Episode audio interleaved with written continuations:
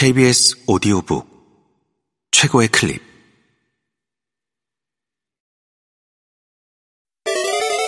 B S O D O 북.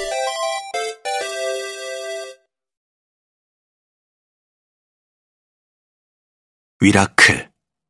우리 모두에게 기적을. 박위 지음. 성우 황원종 읽음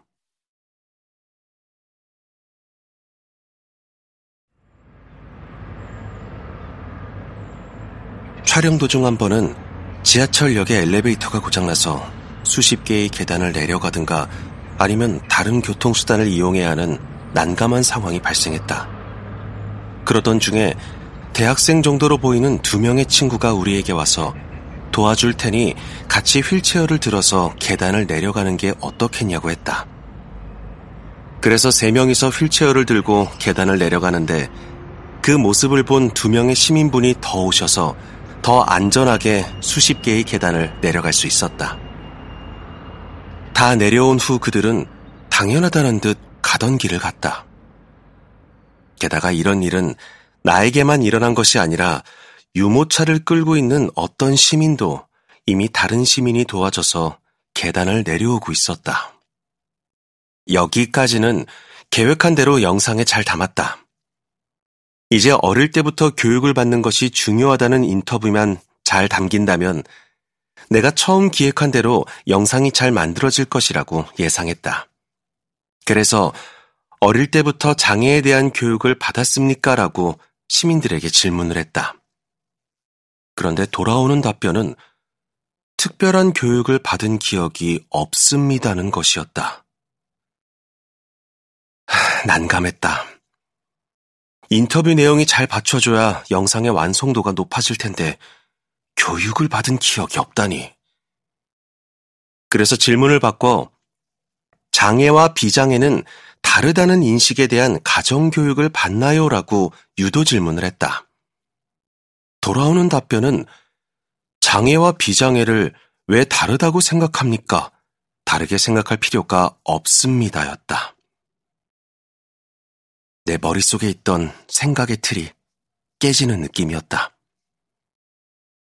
중도의 장애를 갖게 된 나조차도 장애와 비장애를 다르다고 구분지었으나 그들은 아니었다. 그냥 일반적인 시선으로 서로를 바라보는 마음에 가까웠다.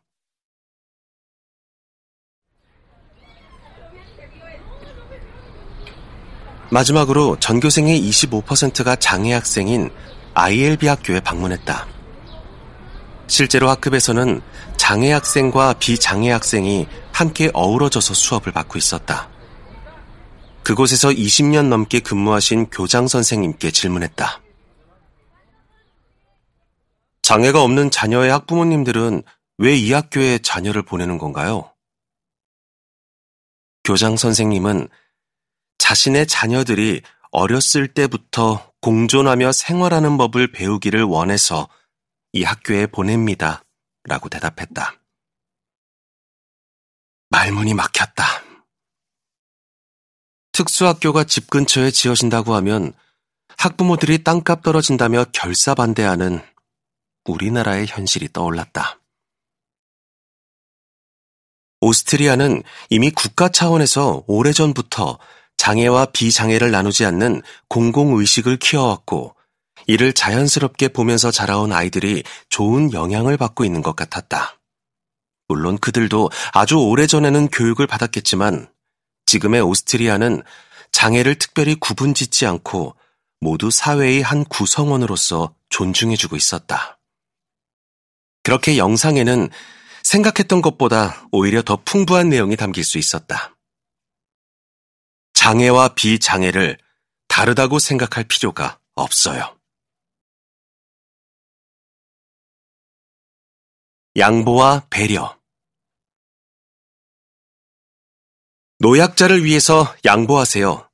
장애인을 위해서 배려하세요. 엘리베이터 혹은 지하철 좌석에 쓰여 있거나 TV 캠페인으로도 많이 접했던 익숙한 문구들이다. 그리고 당연한 말이라고 생각했다. 맞아. 배려해야지. 양보해야지. 사고 전에는 지하철을 탈 때 엘리베이터를 이용해 본 적이 없었고 계단을 항상 이용했다. 버스 안에서는 노약자석이 비어 있을 때 아무리 다리가 아파도 앉을 생각조차 하지 않았다. 배려와 양보. 얼핏 들으면 따뜻하고 이해심이 느껴지는 단어 같지만 항상 그렇지만은 않다는 생각이 들었다. 특히 휠체어 생활을 하면서부터는 불편하고 피하고 싶은 말이 되었다. 엘리베이터 앞에 사람들이 줄을 서 있다고 가정해보자. 내가 휠체어를 타고 그들 뒤에 다가갔을 때 사람들이 나를 위해 맨 앞으로 줄을 설 수 있게 해준다면 나는 가장 먼저 엘리베이터에 탑승할 수 있을 것이다. 차례로 줄을 서고 있었던 사람들은 자신의 소중한 시간을 들여 나를 위해 양보를 했기 때문에 저 휠체어를 탄 사람을 위해 나의 시간을 썼다는 생각을 자연스럽게 할 것이다.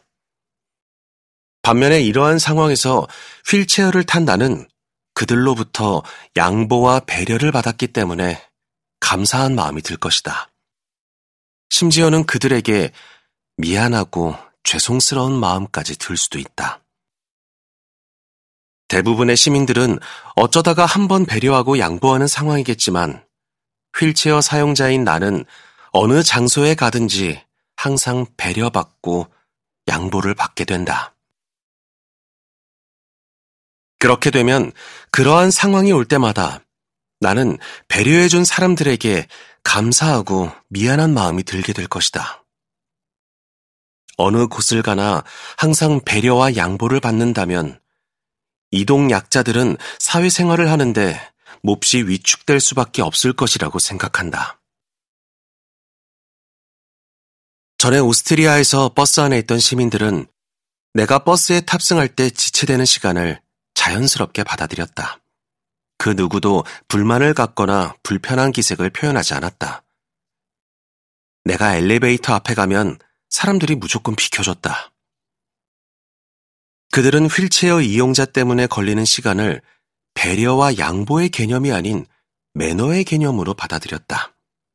오스트리아에서는 당연하고 자연스러운 일상일 뿐이었다.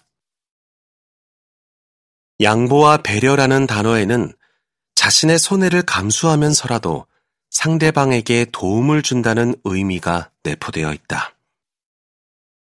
사람들은 배려하고 양보를 하면서 희생을 했다고 생각할 수도 있는 것이다. 우리는 어린아이와 함께 걸을 때 그 아이의 걸음이 느리다고 해서 그 아이를 특별히 배려하는 마음을 가지고 걷지는 않는다. 아이의 체구가 작기 때문에 자연스럽게 그 아이의 걸음 속도에 맞추게 되는 것이다. 대부분의 사람들은 이러한 이유를 생각조차 하지 않고 걸을 것이다. 이렇듯 우리 사회가 노약자와 장애인을 향한 태도를 배려와 양보의 개념으로 접근하는 것이 아니라 매너, 즉 자연스럽고 당연한 행동으로 여기게 되기를 희망한다.